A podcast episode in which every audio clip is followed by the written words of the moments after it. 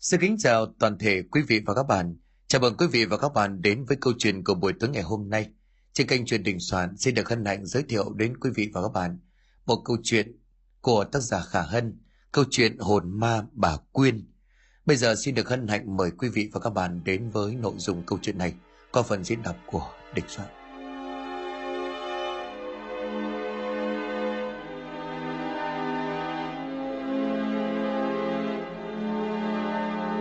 Đã gần một năm kể từ hôm thằng Tèo, con trai của bà Quyên chết đuối.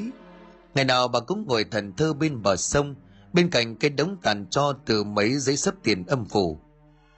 Thằng nhỏ mới học hết lớp 7, đừng thầy cô bạn bè nhận xét là một đứa ngoan hiền dễ bảo, học lực cũng khá. Vào cái buổi chiều định mệnh đó, nó học bài xong lái xe đầm ra ngoài sông để tắm. Bình thường thì thằng Tèo cũng là một đứa biết bơi chứ chẳng phải chơi – Thế nhưng mà không hiểu tại sao, nó tắm được một lúc thì quậy nước mấy cái, rồi cứ như vậy chìm nghỉm. Bất chấp mọi nỗ lực tìm kiếm, hơn hai ngày sau thì nó liền nổi lên. Mắc kẹt trong đám lục bình. Bà Quyên khi nhìn thấy thi thể con trai của mình thì khóc nghẹn. Kêu mày có mấy người ở đó ngăn lại, chứ không chắc là bà sẽ tự vẫn theo thằng bé. Mẹ ơi mẹ! Tiếng gọi từ đằng sau lưng vòng lại, làm cho bà Quyên giật mình và rồi bà nhận ra người vừa gọi mình đây là Mỹ, đứa con gái lớn. Mỹ năm nay 17 tuổi, thế nhưng gia đình khó khăn cho nên cô xin nghỉ học để nhường tiền lo cho em trai đến trường. Hàng ngày Mỹ phụ bà Quyên buôn bán trái cây ở ngoài chợ, còn ông Khánh chồng của bà thì mất từ khi bà còn đang mang thai thằng Tèo. Nhiều khi nhìn tình cảnh đơn chức hiện tại của hai mẹ con, bà lại than thở. Không biết kiếp trước con ăn ở ra sao, mà giờ phải chịu cái cảnh bất hạnh này hả ông trời? Trở lại với tiếng gọi của con gái, bà quyên lúc này quay sang rồi hỏi. Có chuyện gì đó con?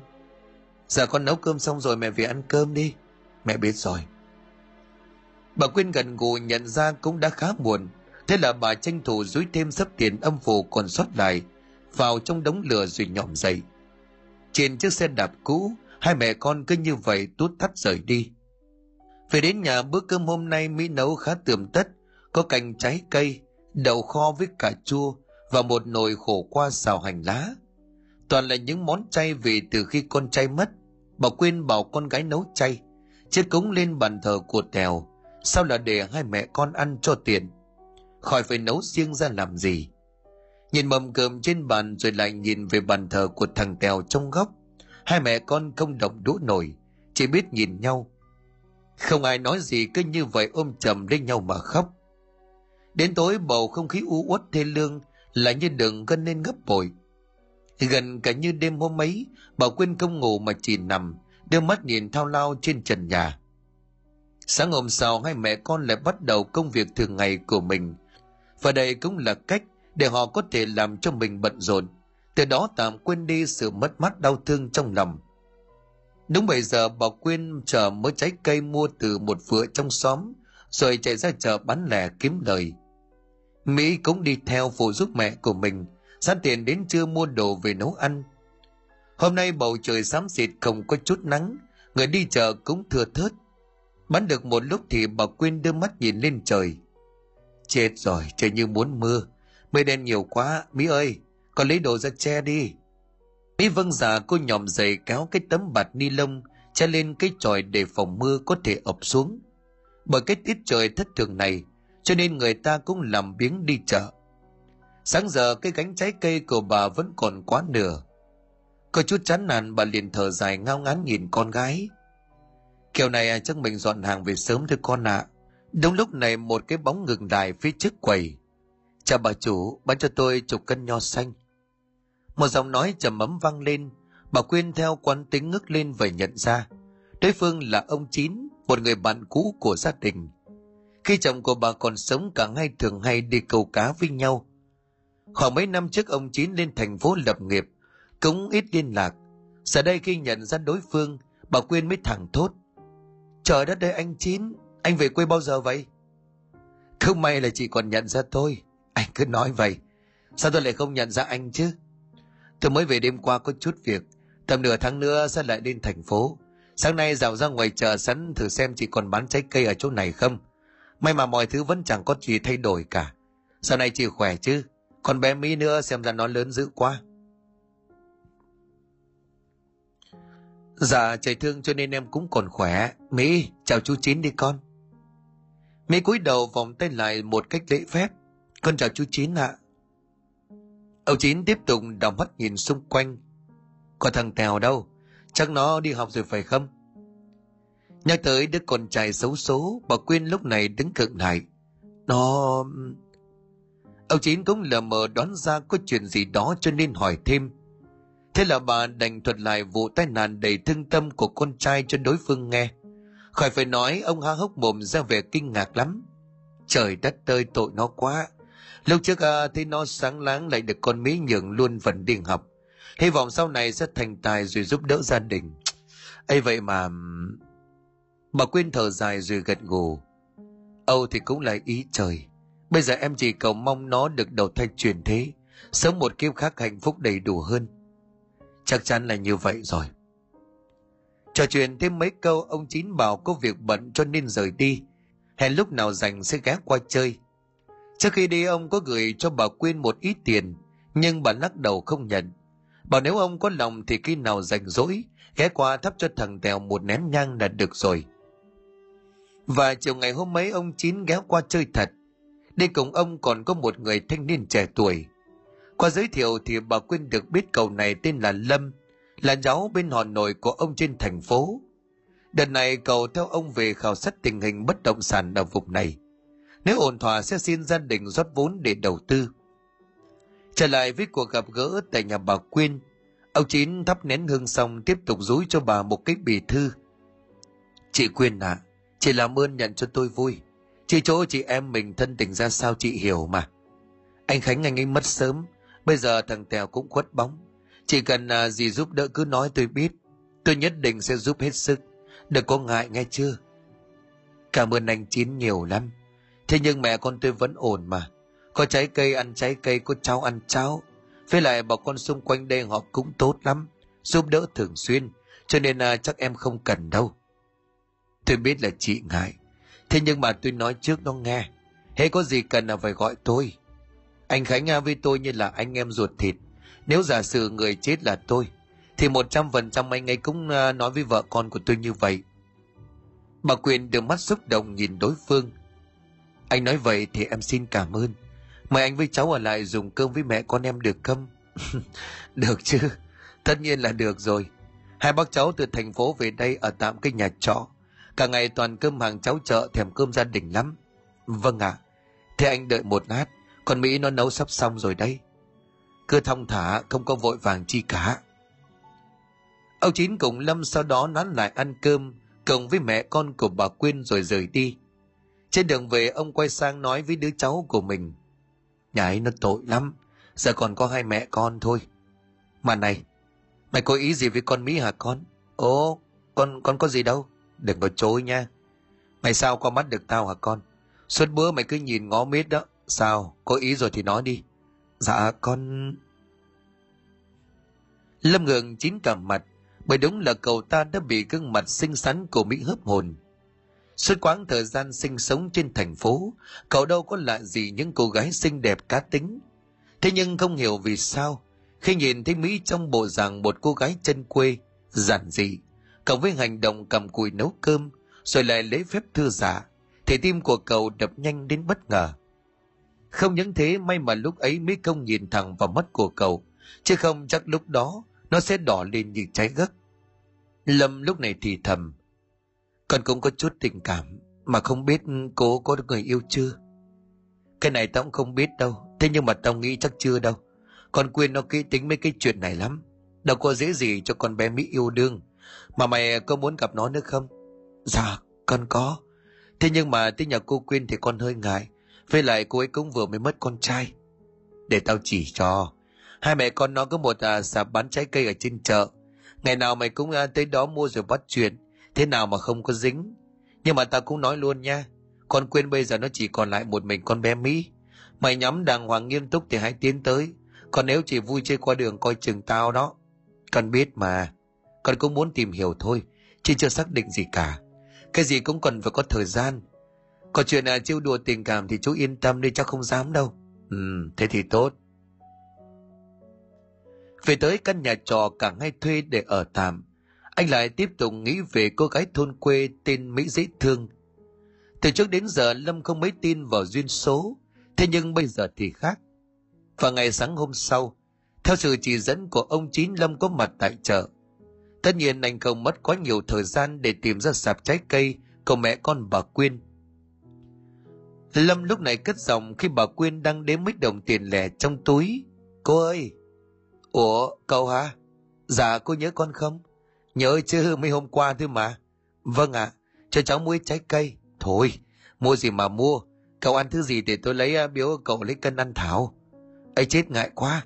Sao cháu có thể lấy được chứ? cậu cứ để cháu mua tự nhiên. Hai chú cháu cậu sao giống nhau vậy chứ? Rồi, bán thì bán. Cô lấy cho cháu một cân táo, một cân lê, với mấy quả măng cụt. Ờ, à, có ngay.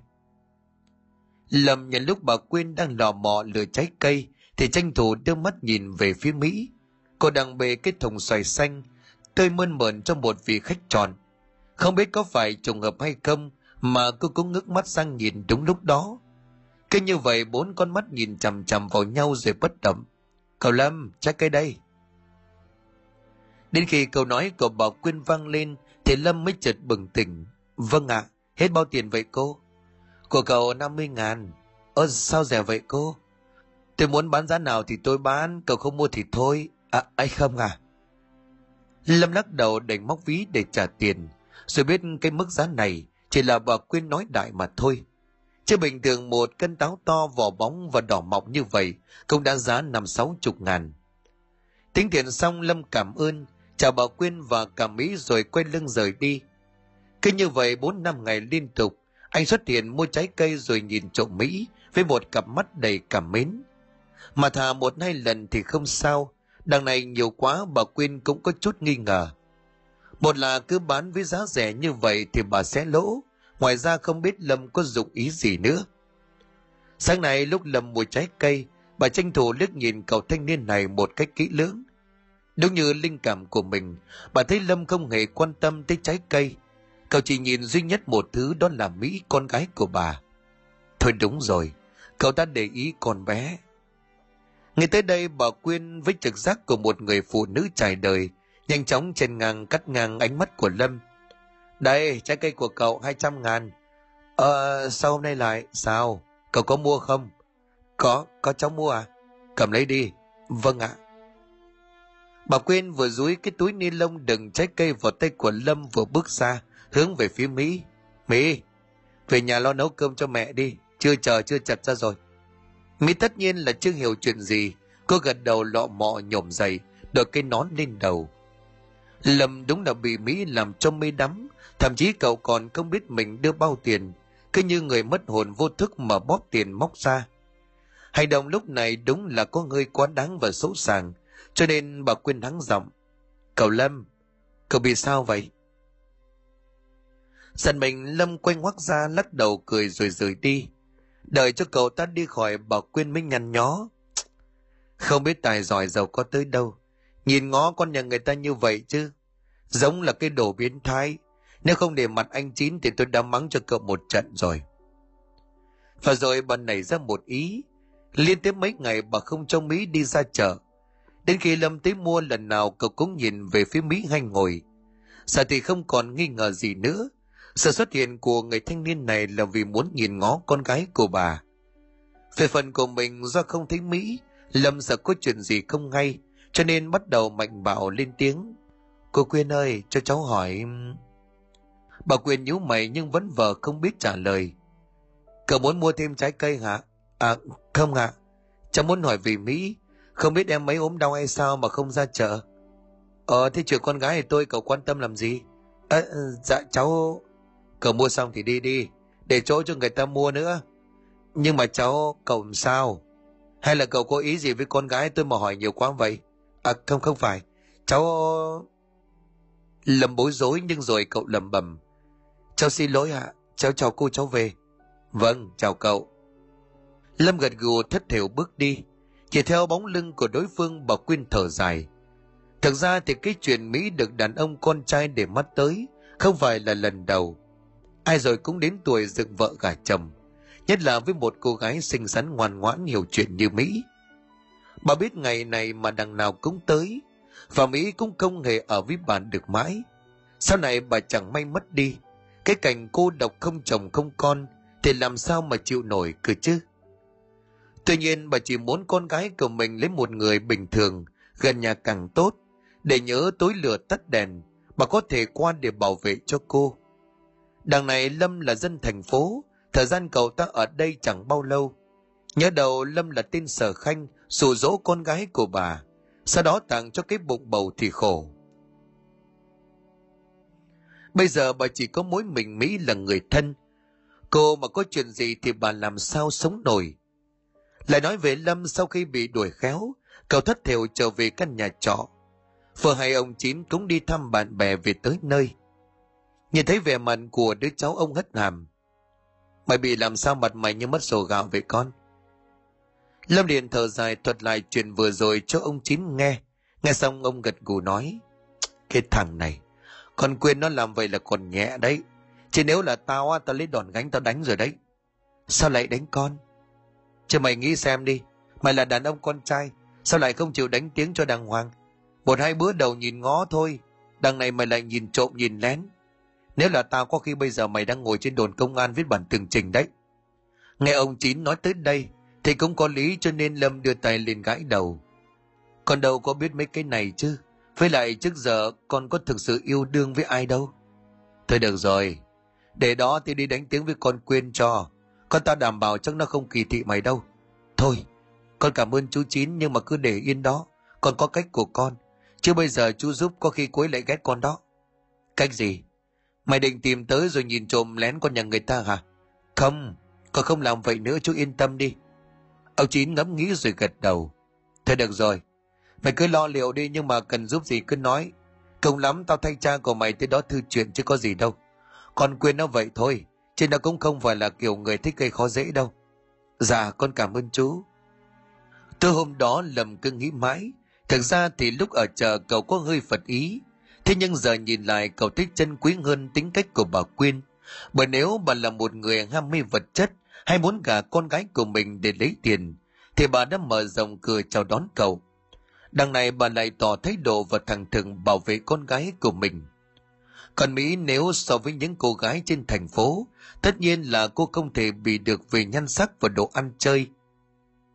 Nhưng một người hướng nội bản tính nhút nhát, ưa thích sự hiền dịu như Lâm, thì đây Mỹ là một sự lựa chọn hoàn hảo. Tiếng chuông điện thoại bất chợt vang lên, cắt ngang luồng suy nghĩ của Lâm.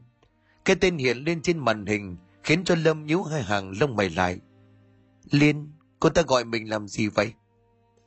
Người tên Liên mà Lâm vừa nhắc tới đây là một người quen của gia đình cậu. Nói rõ hơn thì bố của hai người là đôi bạn, làm ăn từ hồi đất nước mới giải phóng. Với mối quan hệ tốt đẹp này, Liên được những người lớn trong nhà Lâm nhắm tới cho vị trí con dâu. Tuy nhiên Lâm lại chẳng hề thích đối phương, bởi Liên vừa ăn chơi bản tính nóng này và có nhiều mối quan hệ phức tạp. Có mấy lần cả ngay đi uống cà phê, cậu thấy Liên được nhiều con trai khác đưa đón. Cô thì lại có những hành động cử chỉ thân mật. Tất nhiên những người này đều không nằm trong gia đình, dòng họ của cô. Chuông điện thoại vang lên một lần nữa, Lâm Điền thở dài. Tuy phiền nhưng mà cũng đành nghe máy cho xong. Alo? Anh Lâm, anh làm gì mà lâu nghe máy vậy? Anh bận chút việc có chuyện gì không em? Em có một bất ngờ lớn muốn tặng cho anh. Bất ngờ gì? Tính ra sáng mai em mới nói, thế nhưng mà em nôn quá không chịu được. Ngày mai em sẽ xuống cho anh chơi đấy. Lâm liền nhíu mày. Tự dưng em xuống làm gì? Ở đây anh suốt ngày đi làm việc, đâu có gì để chơi. Và lại anh cũng sắp xong rồi, cuối tuần này sẽ về thành phố. Mặc kệ, anh đi làm thì em cũng đi theo như một trợ lý. Chuyện khảo sát đất đai em cũng có kinh nghiệm mà không được sao? Thôi đi, làm sao mà được chứ? Mặc kệ anh, em đã nói với bố mẹ anh rồi. Hai bác đồng ý hai chân hai tay rồi. Lo ngủ sớm đi nha, sáng mai đón em đã nghe chưa?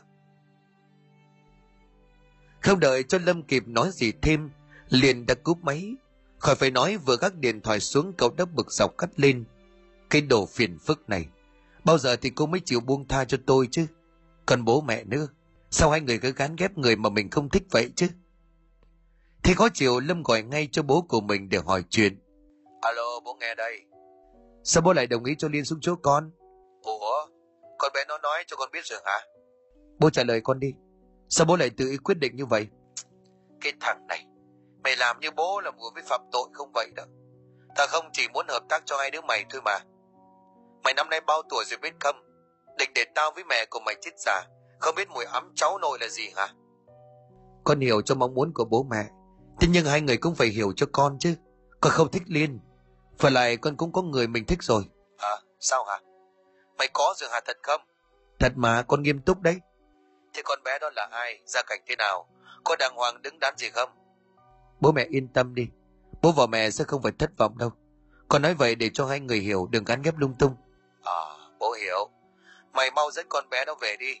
Còn con Liên à, bố sẽ lựa lời mà nói. Lâm Vâng già cúp máy thở dài một nơi rồi lắc đầu ra vẻ ngán ngầm. Nhưng mà nói gì thì nói cậu cũng phải chuẩn bị tinh thần đối mặt với Liên vào ngày mai. Đúng 8 giờ sáng, một chiếc xe hơi sang trọng đậu ngay trước căn nhà của Lâm thuê. Từ bên trong Liên bước ra, trông cô cao giáo trắng trèo, trên người mặc một bộ váy dài màu trắng. Vừa trông thấy Lâm Liên lúc này đưa tay. Anh ơi, em đây. Lâm trả lời để gượng gạo. Thoáng thấy đối phương xách theo một cái vali to tướng Lâm liền nhíu mày. Ủa em đi đâu mà mang nhiều đồ vậy? Không phải xuống đây chơi rồi về trong ngày sao? Đâu có đâu, em ở lại với anh chứ. Em điên à? Tự dưng ở lại với anh? Em nói thật mà, anh có gì phải ngại. Cha mẹ hai bên cũng đánh tiếng rồi mà.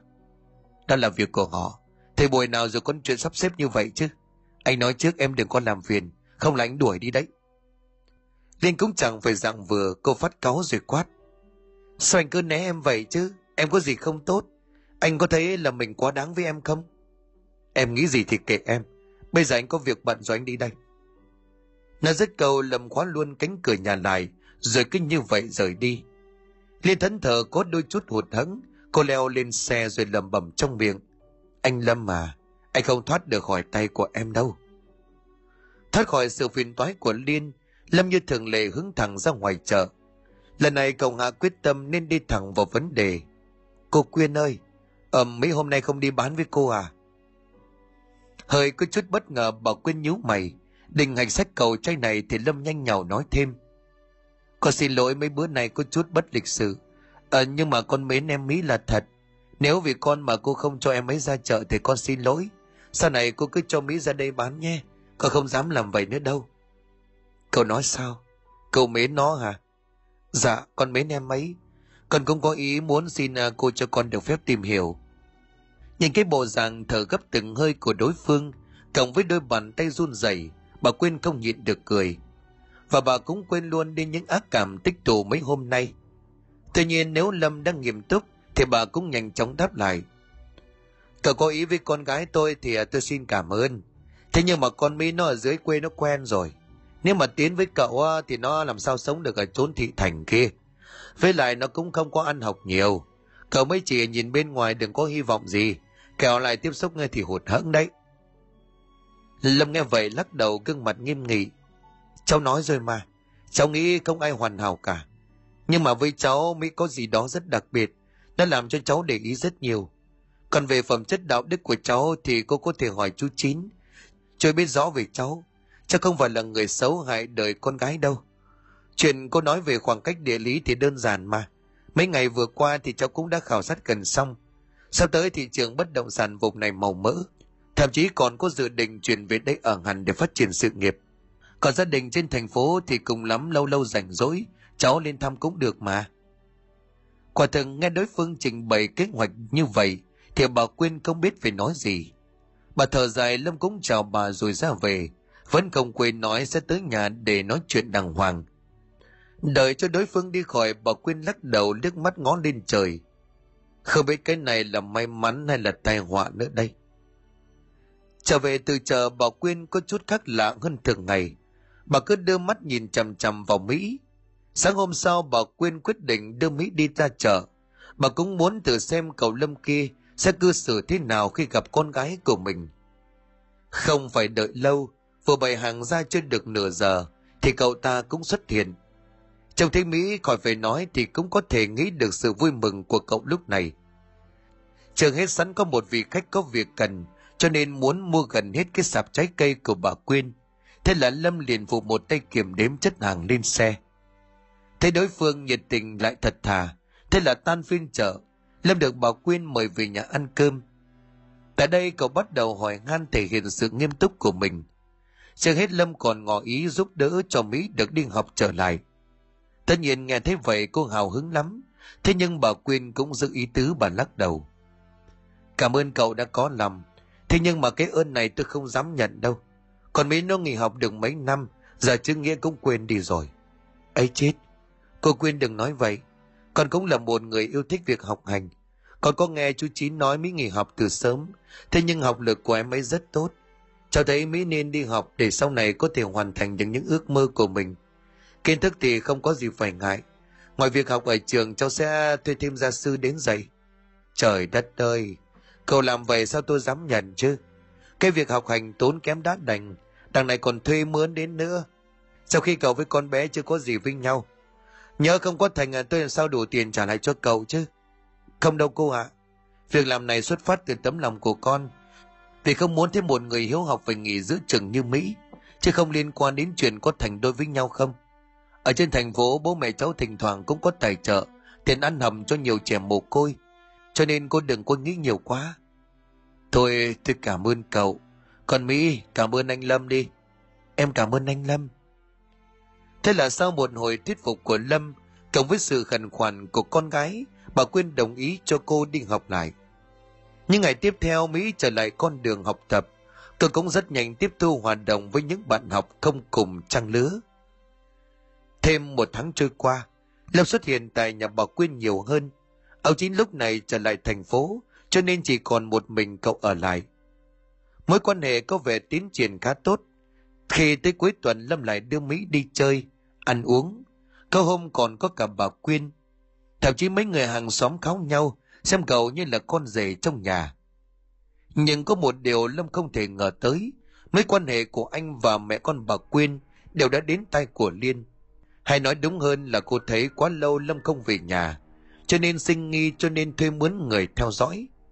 Không chẳng mất quá nhiều thời gian để thám tử báo tin, Nhìn những hình ảnh được chụp lại, Liên liền nghiến răng.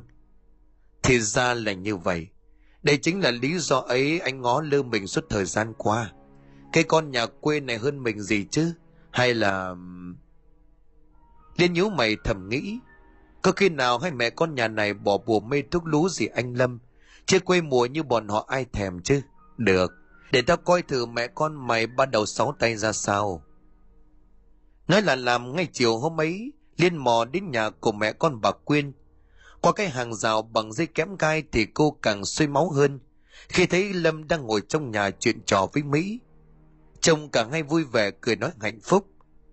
Cơn tức giận làm cho cô muốn sọc thẳng vào trong. Thế nhưng cũng may liên nén lại được cơn tức rồi tiếp tục quan sát. Sau màn theo dõi như là bắt ghen, Liên điện thoại về mách mẹ của mình là bà Hồng nghe. Khỏi phải nói bà cũng tức giận chẳng khác gì con gái của mình. Bởi từ lâu hai vợ chồng bà đã tính đường làm thông gia với nhà Lâm để nhằm mục đích kiếm chắc gì từ cái gia tài đồ số ấy. Lâm lại là con một, cho nên đâu cần tốn công tranh chấp. Nhưng nếu giờ Lâm lấy người khác, thì cái kế hoạch của vợ chồng bà chẳng khác nào đổ sông đổ bể. Ở đầu dưới bên kia lên bù lu bù loa. Mẹ à, con phải làm sao đây? Con tức quá hay là con thuê người tạt axit con điếm đó được không? Mày điên hả con? Giờ mà mày làm vậy khác gì để thằng Lâm nó ra xa hơn. Lại còn dính vô vào vòng lao lý. Tao thì nghĩ chắc chắn hai mẹ con nhà kia chơi bùa ngải gì rồi. Chứ làm gì có ai điên mà đi quen một đứa khô sách áo ôm như vậy. Vậy bây giờ con phải làm sao đây mẹ? Mày cứ bình tĩnh để đó tao tính. Nhớ là tuyệt đối không được ra mặt. Mình phải ở trong tối thì chúng nó mới không biết ai làm. Con biết rồi. Liên cúp máy nhưng tất nhiên trong lòng của cô đâu thể nào yên được. Nhớ lại lời của mẹ mình nói lúc nãy về khả năng Lâm bị dính bùa. Thế là cô liền nảy ra một ý. Đó chính là khi đi tìm một ông thầy cao tay ấn, trục bùa thư ếm ngược lại hai mẹ con bà Quyên để cứu Lâm. Đúng rồi. Liên reo lên. Mình thật là thông minh. Làm như vậy thì đâu có ra mặt chứ. Một công đôi việc. Thế là sáng hôm sau Liên gọi nhờ mấy người bạn thân của mình chỉ chỗ cho một ông thầy bùa có tiếng tên là Thạch Kha. Ngày đầu ông này học nghề bên Thái. Ngay cả giới nghệ sĩ muốn thư ếm ai, hãm hại ai thì cũng đều tìm tới ông ta. Đến nơi Liên nhận ra đây là một cái am thờ nhỏ nằm lọt thỏm trong con hẻm cụt. Đứng trước cánh cổng đóng chặt, cô hít một hơi rồi cất tiếng gọi. Thầy Thạch Kha ơi, thầy có nhà không ạ? À? Tiếng gọi vừa dứt thì từ bên trong có tiếng người vọng lại. Ai đó, tôi có chuyện gì? Dạ, con có chút việc muốn nhờ thầy, xin thầy mở cửa cho con. Cánh cửa được từ từ mở ra, liền trông thấy một người đàn ông trung niên, dáng người nhỏ thó, gương mặt quắt queo như là chuột. Đặc biệt là một cặp mắt màu vàng nghệ, chứ không phải tròng đen như người bình thường. Trước ngoại hình có phần kỳ dị này, có liền giật lùi lại theo phần xạ. Sao, không muốn tôi giúp nữa hả? Dạ không có. liền lắc đầu cố gắng chấn tĩnh rồi bước thẳng vào bên trong. Đến nơi sau khi trình bày câu chuyện của mình, cô không quên nói chen. Thầy yên tâm, chuyện tiền nong với con không thành vấn đề. Chỉ cần thầy giải quyết được chuyện này một cách êm đềm cho con mà thôi. Ông Thạch Kha đưa mắt nhìn một lượt khắp người của Liên. Nhận ra cô có vẻ là người có điều kiện, cho nên ông ta không ngần ngại rồi nói.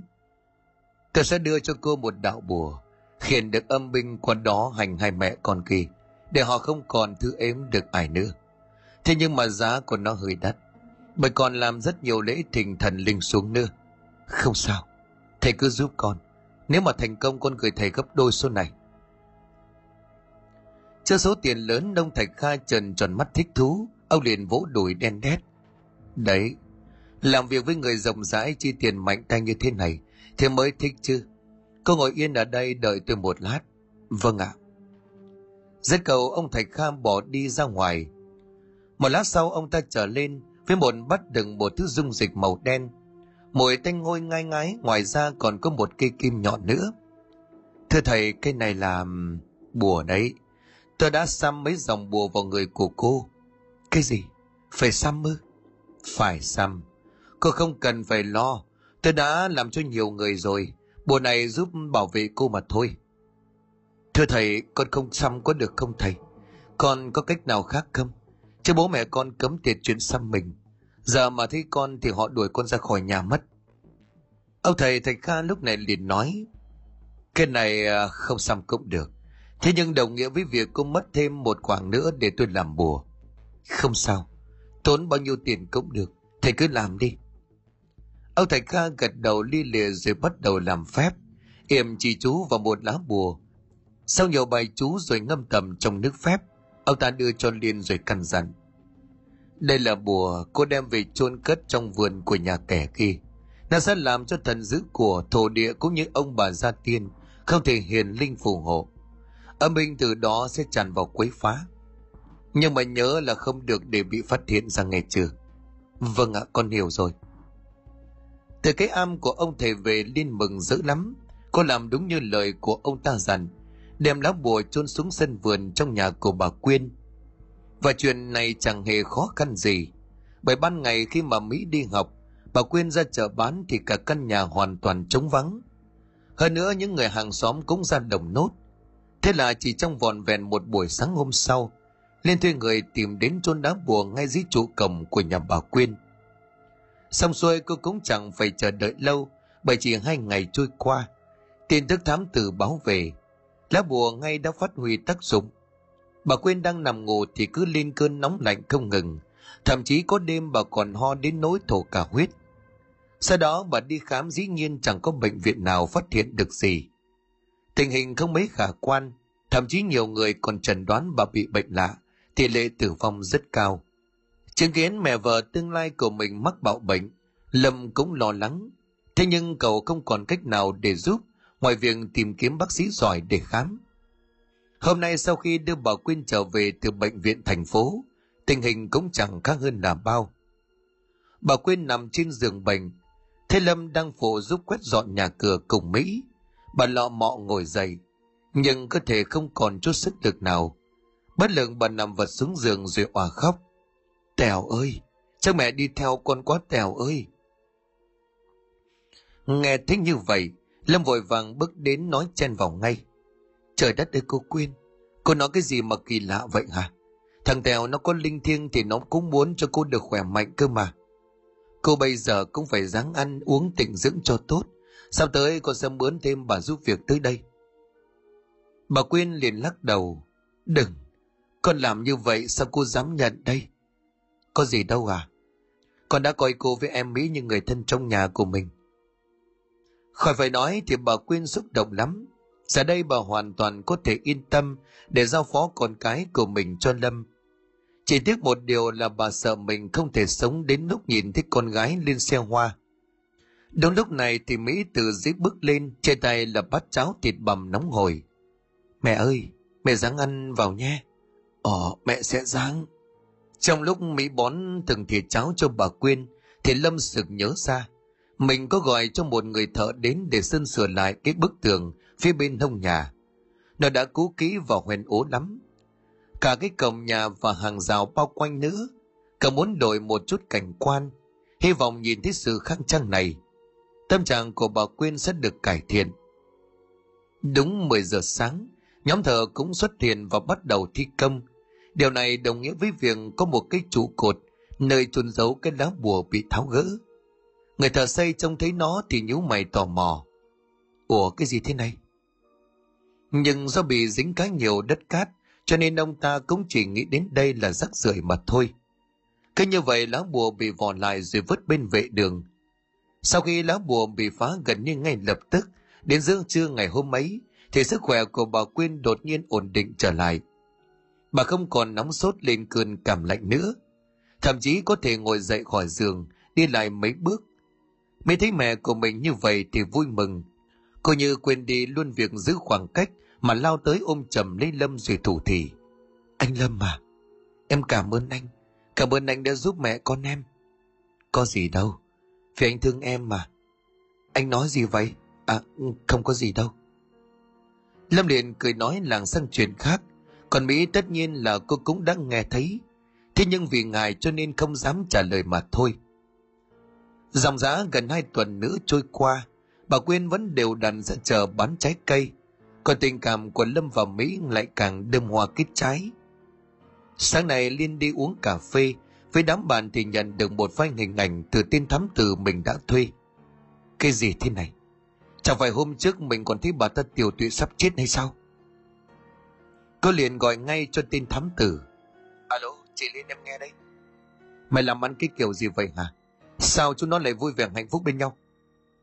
Cái này em chịu thua thôi chị. Cái chuyện mà chị nhờ em lấy, em đã thực hiện rồi. Thế nhưng tự dưng bây giờ họ lại nhờ tới người sơn sửa lại căn nhà. Em nghĩ lá bùa cũng theo đó mà bị đào lên. Trời đất ơi! Nghe những điều này làm cho Liên như là phát điên. Cân thức thường sẽ khiến cho con người ta mất đi lý trí. Liên cũng không nằm trong ngoại lệ ấy. Cô tìm tới chỗ ông thầy bói kia. Thầy à, còn phép nào mạnh hơn cái phép cũ không? Thứ có thể giết chết mẹ con nó ngay. Giết chết? Cái này... Um... Liền cấu gắt thối thúc dồn dập. Sao? Ông có chịu giúp được không? Cứ nói thẳng ra đi. Được chứ. Làm cái phép xăm bùa đi. Không. Tôi bảo không là không, ông đừng có kiếm chuyện. Nếu vậy thì vẫn còn một cách. Giúp thì vẫn giúp được, nhưng phải có thời gian. Nếu cô đồng ý tôi sẽ thỉnh pháp bảo bên Thái Lan. Tuy nhiên chi phí nó lên đến cả trăm triệu đó. Cái gì? Liên chừng mắt, cô không tin vào ông Thạch Khan này nữa, mà chỉ nghĩ đối phương muốn lừa tình mình. Thế là Liên đứng dậy bỏ đi một mạch. Về đến nhà Liên ngay lập tức bỏ vào trong phòng, gọi điện cho đám bạn xã hội của mình. Gọi là bạn vậy thôi, chứ thực ra toàn là mấy tên giang hồ ăn chơi lêu lồng, đầu trộm đuôi cướp, mà cô quen được lúc còn quen người yêu cũ. Cái đám này thì chơi vì tiền của cô là chính, cho nên mỗi khi có việc gì cần giải quyết, liền thường ném cho chúng một ít tiền rồi nhờ giải quyết cho kín đáo. Sau khi trình bày nhu cầu của mình xong Liên tắt máy, nằm ngửa lên giường khép mỉm cười một cách đầy mãn nguyện. Để coi lần này bùa ngài của hai mẹ con bà có chơi lại hàng nóng của tường hay không. Đám giang hồ nhanh chóng vào trong việc ngay đêm hôm ấy. Khi hai mẹ con của bà Quyên đang ngủ say, thì nghe tiếng xe mô tô gầm rú bên ngoài.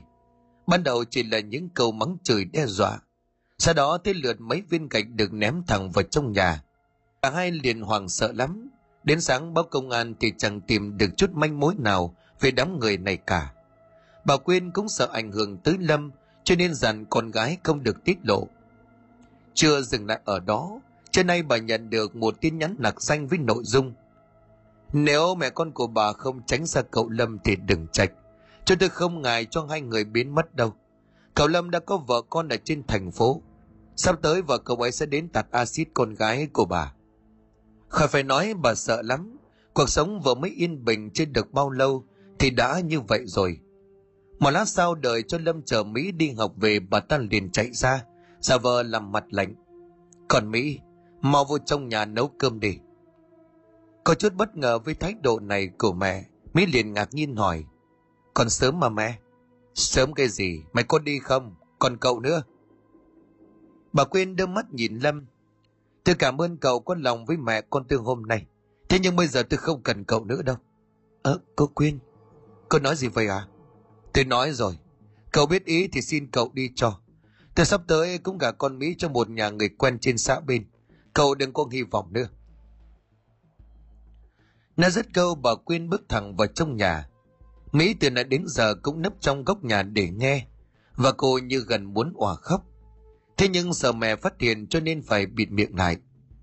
Còn lâm tất nhiên cậu không thể nào chấp nhận được sự từ chối này. Không đúng. Chắc hẳn là phải có lý do nào đó. Và rồi lâm thoáng để ý trong góc sân, có khá nhiều những mảnh thủy tinh vỡ được gom gọn lại. Mà đây là những mảnh vỡ từ chai bia nên ở trong nhà bà quyên làm gì có chúng. Thế là cậu sang phía hàng xóm để dò hỏi. Từ đó lộ ra chuyện đêm qua có một đám giang hồ tích đập phá. Trời đất ơi! Lâm sững sờ. Là ai? Là ai đã làm ra cái chuyện này? Mất gần cả ngày hôm đó cuối cùng lâm cũng nghĩ đến cái tiền duy nhất. Đó chính là liên. Cô liền lập tức gọi ngay cho cô. Alo anh yêu hả? Lâu lắm rồi anh mới chịu gọi cho em. Con điên kìa là cô làm phải không? Anh nói cái gì vậy? Em làm gì đâu? Đừng có giả vờ tôi biết cả rồi. Liên bất ngờ đổi giọng. Biết rồi thì tốt. Coi bộ anh cũng thông minh đó. Đúng tôi làm đó. Anh bị chúng nó bỏ bùa mà anh không biết. Tôi đang cứu anh đó. Cô im đi. Tôi cấm cô không được động đến mẹ con cô quyền. Nếu không thì đừng có trách. Và tôi cũng nói nếu như tôi không lấy được mỹ thì cũng không bao giờ lấy thêm một người như cô. Cô biết chưa nói đến đây thì lầm cúp máy. Cậu còn chặn luôn cả số của liên. Ở chiều ngược lại, liên vừa tức vừa sốc, bởi lần đầu tiên cô thấy lâm nổi nóng như vậy. Nằm trên giường, liên liền trừng mắt rồi lầm bầm anh được lắm. Để tôi xem thứ gì không thuộc về tôi, thì chẳng ai có thể nhận được. Bà hôm liên tiếp, lâm tìm tới nhà nhưng bà quên không tiếp. Cậu cũng cố gắng giải thích rằng mình đã xử lý chuyện đám giang hồ kia thậm chí còn thuê người bảo vệ nếu cần. Nhưng đối với bà quyên, thì bấy nhiêu ấy đã là quá đủ.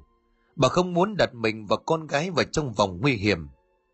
Ngay cả mỹ, khi được mẹ của mình khuyên răn cô cũng chủ động lánh mặt phi lâm. Khỏi phải nói trông cậu bây giờ như một kẻ thất tình vậy. Chiều hôm nay là ngày rỗ đầu của thằng tèo, cho nên bà quyên đạp xe lên nghĩa địa để dọn bớt cỏ dại xung quanh mộ không hiểu tại sao từ lúc rời khỏi nhà cho đến giờ, bà cứ thấy ruột gan của mình nóng như lửa đốt. Bà lầm bầm hay là có chuyện gì? Mình lo quá.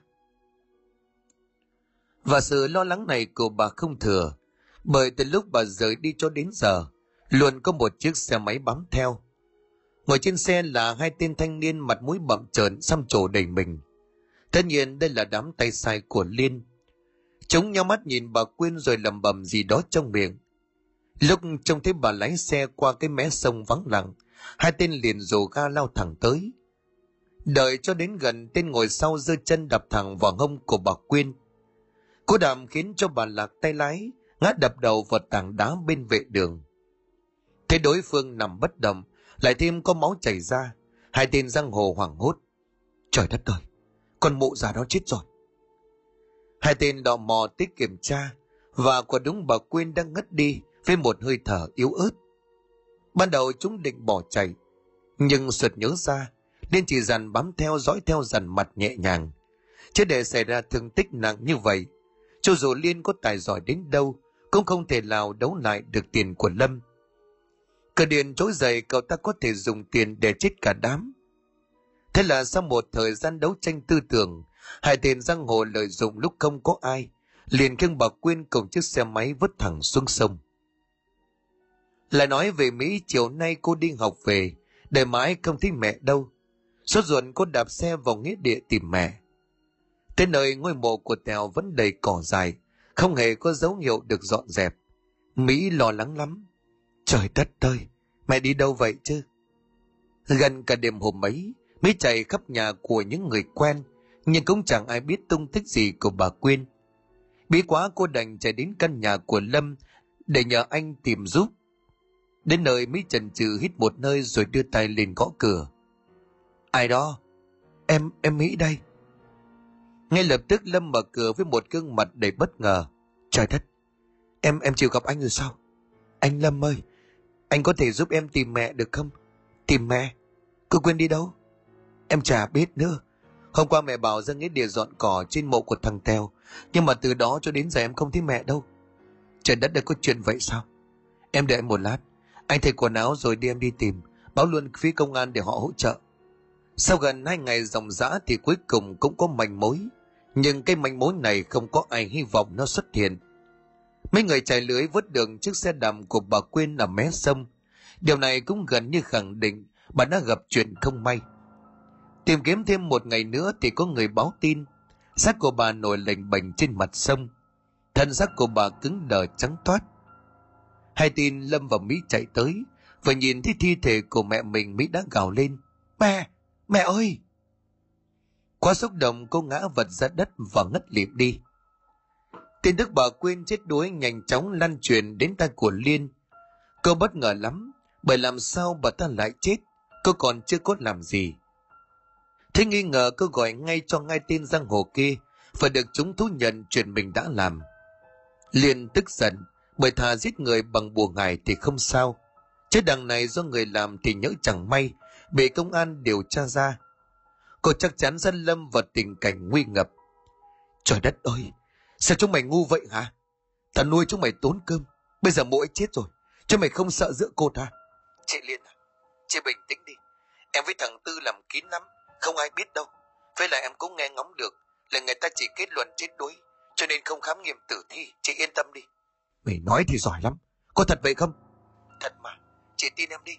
Được, nhưng mà tụi bay cũng liệu hồn mà ẩn giật một thời gian. Để bị phát hiện thì tao bỏ cho chết đấy. Em biết rồi, chị đừng lo. Trở về đêm nằm trên giường liên trần chồng không thể nào ngủ được. Cô tự chấn an bản thân. Do bà xui thôi, đừng có trách tôi. Ai bảo hai mẹ con của bà chơi bùa ngài làm gì? Nếu biết thoái lui ngay từ đầu thì đã sống vui sống khỏe rồi. Và liền cũng hy vọng sau cái chết của bà Quyên thì bùa ngài của bà sẽ hết tác dụng. Khi ấy Lâm không còn mê mệt Mỹ nữa và sẽ trở về với cô. Nghĩ ngợi một lúc thì liên thiếp đi. Tuy nhiên đây chẳng phải giấc ngủ bình yên, bởi cô có cảm tưởng như có một người nào đó xuất hiện trong phòng của mình, rồi đi qua đi lại. Sáng hôm sau liền thức dậy khá muộn, cả cơ thể của cô lúc này nhức mỏi, không còn chút sức lực nào. Nhưng liền không nhớ tới giấc mơ đêm qua, mà chỉ nghĩ mình bị ốm mà thôi.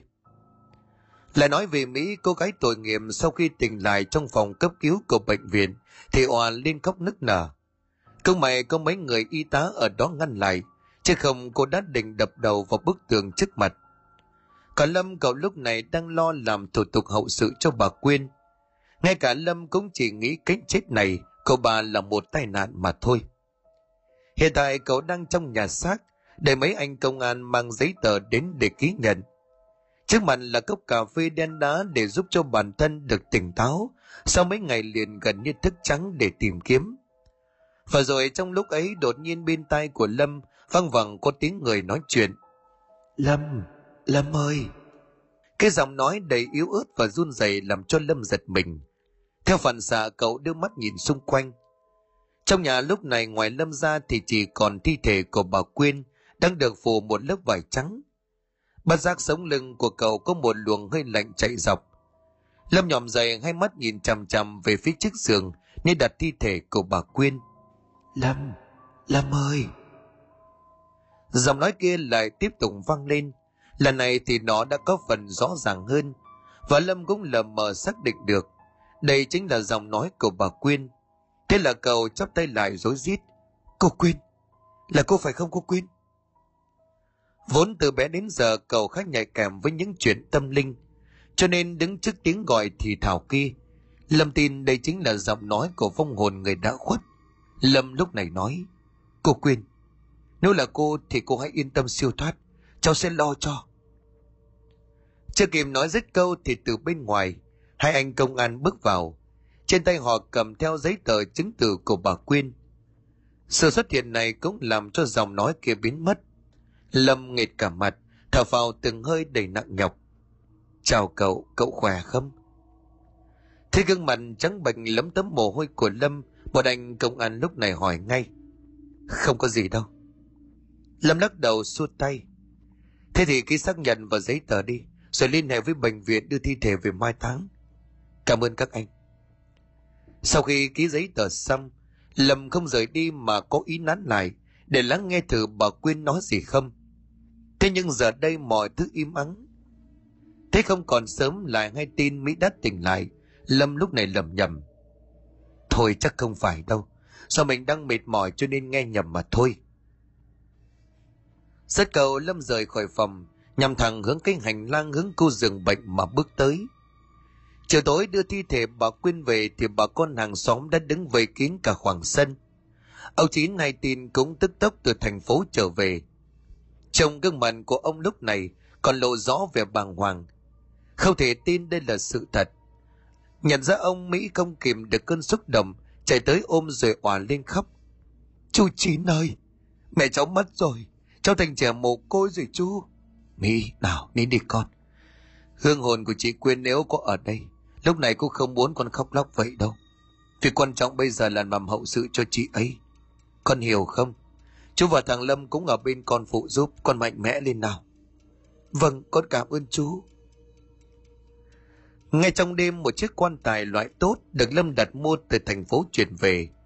Cả bố mẹ cũng tìm đến và đi cùng với cả ba, bốn vị sư ở ngôi chùa nổi tiếng.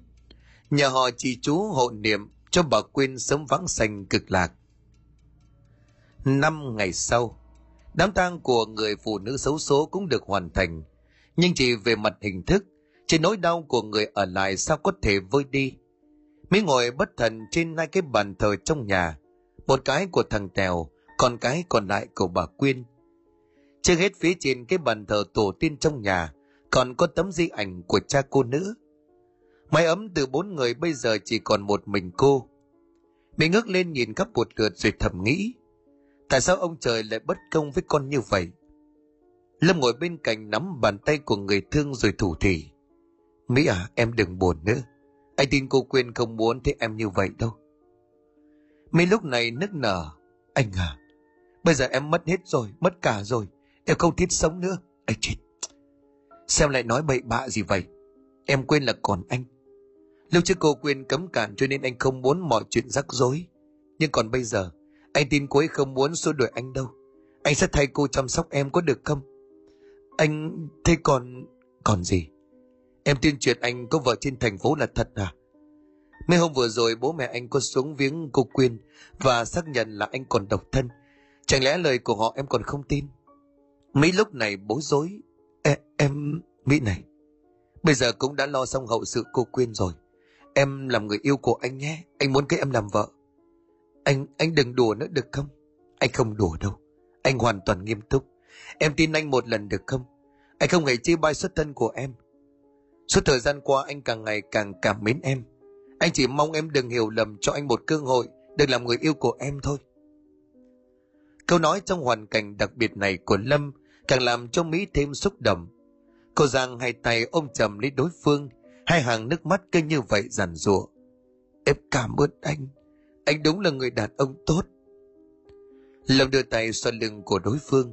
Em yên tâm đi, từ giờ anh sẽ lo lắng bảo vệ cho em bằng cả tính mạng của mình. Thơ hôm đó Lâm xin phép để ở lại trong nhà cho đỡ neo người. Cậu cũng giữ ý tứ khi kê chiếc giường xếp rồi ngủ ở phòng khách. Mỹ thì nằm trong căn buồng còn lại. Vừa nằm Lâm vừa trộm nghĩ. Thực ra cậu luôn mong mỏi đến cái ngày được chính thức quen Mỹ. Thế nhưng để đạt được điều đó, khi bà quên mất, thì cũng không có gì là vui vẻ. Và rồi Lâm cũng nhớ tới mấy tiếng gọi của bà trong nhà xác. Phải chăng khi ấy bà có điều gì muốn nhắn nhủ? Dòng suy nghĩ này làm cho Lâm nhòm dậy, cậu lọ mò bước tới cái bàn thờ của bà Quyên. Sau khi cho một nén nhang cậu thầm thì, Cô Quyên à, cô sống khôn thác thiên phù hộ cho em Mỹ với cô nhé. Còn nếu cô có gì muốn nhắn nhủ cô cứ nói, con sẽ thực hiện. Rất cầu khấn Lâm khừng lại gần như một phút đồng hồ để chờ đợi. Thế nhưng làm gì có phần hồi nào lại cậu? Mình đúng là, sao lại nghĩ lung tung vậy chứ, bỏ đi. Lâm lắc đầu cắm nén nhang lên cái bát rồi trở lại cái chiếc giường xếp của mình. Cả ngày hôm nay lo đủ thứ chuyện cho nên cậu cũng thấm mệt. Chỉ nằm đường hơn 10 phút mà tiếng ngáy của Lâm đã khẽ vang lên. Và rồi trong cơn mê man, cầu trông thấy bà Quyên, bà đứng ngay ngoài cổng với một gương mặt ủ rũ. Đi cùng bà còn có một đứa trẻ. Thế nhưng do trời tối quá cho nên Lâm không nhìn rõ mặt. Cô Quyên, cô Quyên. Trước tiếng gọi này bà Quyên đưa tay vẫy miệng thều thào. Lâm, cô bị người ta hại. Ngay tới đây Lâm toan định lao ra thì cậu giật mình bừng tỉnh. Sau khi định thần lại Lâm lầm bầm. Vừa rồi làm mơ. Không, không thể làm mơ. Cô Quyên cô ấy bị người ta hại ư. Tất nhiên là nếu bà Quyên bị hại thì mọi hướng suy nghĩ lúc này đều đổ dồn về phía của Liên. Bất chấp bây giờ đang là nửa đêm Lâm lấy điện thoại bỏ trần của số đối phương rồi gọi hỏi cho ra nhẽ. Nhưng gần chục cuộc trôi qua, Liên vẫn không hề nghe máy. Được lắm, muốn trốn là không dễ đâu. Ngày sáng hôm sau, Lâm nhờ ông Chín đến ở và đảm bảo an toàn cho Mỹ, còn mình bắt xe lên thành phố đến tận nhà của Liên. Đến nơi cậu thậm chí còn không thèm gõ cửa, mà cứ như vậy đẩy thẳng xông vào bên trong. trong thấy cậu bà Hồng lúc này bất ngờ thốt lên – Ủa Lâm đó hả con? Tới đây có chuyện gì vậy? Lâm nhíu mày đảo mắt nhìn xung quanh. Liên đâu? Cô ấy đâu rồi? Con tìm con Liên làm gì? Nó đang đau sốt nằm nghỉ trong phòng. Đau hả? Định lừa ai chứ? Không chần chừ Lâm xông thẳng vào bên trong phòng trước sự ngỡ ngàng của bà Hồng. Và tới nơi cậu quát lớn. Đồ độc ác, mau ra đây. Nhưng khi trông thấy đối phương thì Lâm khựng lại, bởi hình như liền có vẻ đang bệnh thật. Cô nằm trên giường trùm chăn kín mít, gương mặt và đôi môi trắng bệch như thể vừa trải qua một trận ốm nặng. Liền được cặp mắt mệt mỏi nhìn cậu. Anh Lâm, anh tới đây làm gì? Anh nhớ em rồi phải không? Anh hết trúng bùa rồi phải không? Cô điên à? Anh nói tào lao. Tôi lên đây là để hỏi tội cô. Em có tội gì đâu. Cô đừng có giả nai. Chẳng lẽ cô không liên quan đến cái chết của cô Quyên à? Bị bắt trúng tim đen liên liền trợn mắt. Anh đừng có ngậm máu phun người. Bà Quyên nào chứ? Tôi không biết gì cả, anh điên rồi. Lúc này bà Hồng từ bên ngoài bước vào. Thấy con gái to tiếng bà liền thì thầm giang hiệu. Thôi Lâm ạ, có gì hai đứa từ từ giải quyết. Bây giờ ra ngoài cho con bé nó nghỉ một chút đi con. Không còn cách nào khác Lâm đành quay trở ra, bởi không thể nào chất vấn một người đang trong tình trạng như vậy. Ra ngoài Lâm liền hỏi bà hầm Cô hai à, Liên bị bệnh từ khi nào vậy? Mấy hôm nay rồi, nó không ăn uống gì cả. Suốt ngày nằm lì trong phòng rồi khóc. Có đêm nó gào thét bảo người ta đừng tới gần. Cô lo lắm. Sẽ nó đi đủ các bác sĩ mà tình trạng không khá hơn là bao. Chắc sắp tới cô phải đưa nó đi tìm thầy Pháp. Cái gì thầy Pháp à? Ờ, mấy bà bạn của cô khuyên như vậy. Người ta bảo chắc nó bị phong theo quấy phá. Nghĩ công khổ. Còn bé nó hiền lành thánh thiện như vậy, làm sao mà bị phong theo chứ? Ngày đến đây Lâm càng thêm chắc chắn hơn về khả năng liên có liên quan đến cái chết của bà Quyên. Và chính vong hồn của bà đang ngày đêm hiện về, báo thù kẻ đang hại mình. Nói thêm vài câu hỏi thăm cho có lệ, Lâm cũng xin phép rời đi trong lòng thầm nhủ. Đây cũng là lần cuối cùng mình đặt chân đến chỗ này. Tuy nhiên suy nghĩ này của Lâm nhanh chóng gạt bỏ, bởi mấy ngày sau, anh được cha mẹ của mình sang nhờ bà Hồng lấy sổ sách làm ăn gì đó. Hai người họ đang đi công tác ở nước ngoài, cho nên không thể đích thân qua lấy. Thế là Lâm là một lần nữa bắt xe lên thành phố. Đến nơi cậu có chút giật mình bởi vì khung cảnh bên trong nhà của bà Hồng đang hết sức u ám và lạnh lẽo. Cánh cửa lớn đóng kín có thêm mấy cái tờ giấy màu vàng, hệt như những lá bùa được dán bên trên.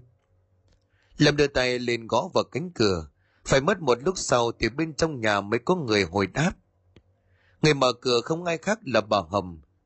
Chỉ mấy ngày trôi qua mà trông bà xuống sắc ốm đi rất nhiều.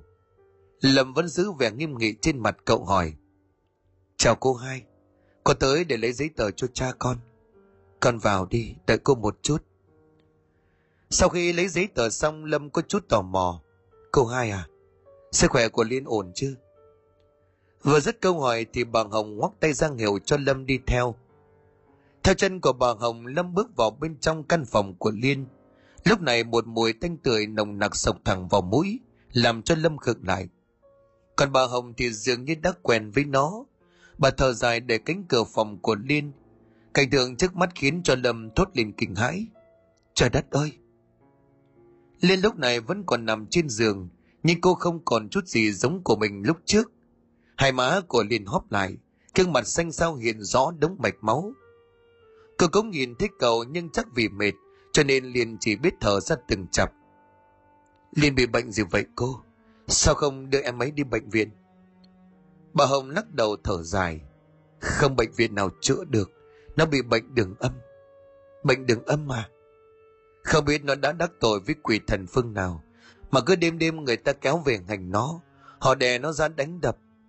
Cô có muốn thầy về, nhưng mà chục ông thì chín ông lắc đầu ngao ngán. Họ bảo phong này mạnh lắm không có trị được. Cô chú không làm gì hết, chỉ còn biết đứng nhìn con gái của mình bị hành hạ. Con Liên nó có làm gì đâu, sao lại phải chịu cái sự hành hạ đọa đầy này chứ? Ngay đến đây Lâm chỉ biết thở dài. Rời khỏi nhà của Liên trên đường về lại giết quê, Lâm ghé ngang qua nghĩa địa, nơi chôn cất mẹ con bà Quyên. Tại đây cậu thắp nhang rồi lầm rầm khấn vái. Cô Quyên à, còn không biết có phải cô với thằng Tèo làm hay không, thế nhưng mà Liên bây giờ cũng thê thảm lắm rồi. Con xin cô ngừng tay lại, đừng có hại cô ấy thêm nữa. Câu nói của Lâm vừa dứt thì nén ngưng trên tay cậu phật lên, bốc cháy dữ rồi. Lâm cũng vội cắm nó xuống đất rồi chắp tay vái lại. Ba ngày sau bà Hồng từ thành phố gọi điện báo tin rằng Liên đã chút hơi thở cuối cùng trên giường bệnh. Thế Liên bị như vậy, Lâm cũng không còn thù ghét gì nữa. Hôm lễ tang Lâm dắt theo cả Mỹ đến để viếng.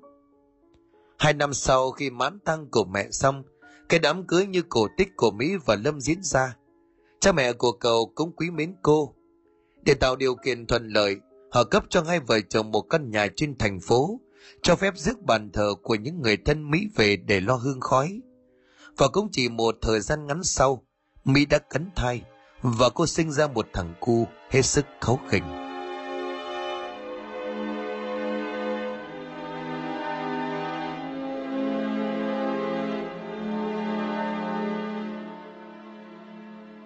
Xin cảm ơn quý khán thính giả đã chú ý đón nghe. Xin kính chào, tạm biệt quý vị và xin hẹn gặp lại quý vị và các bạn trong những câu chuyện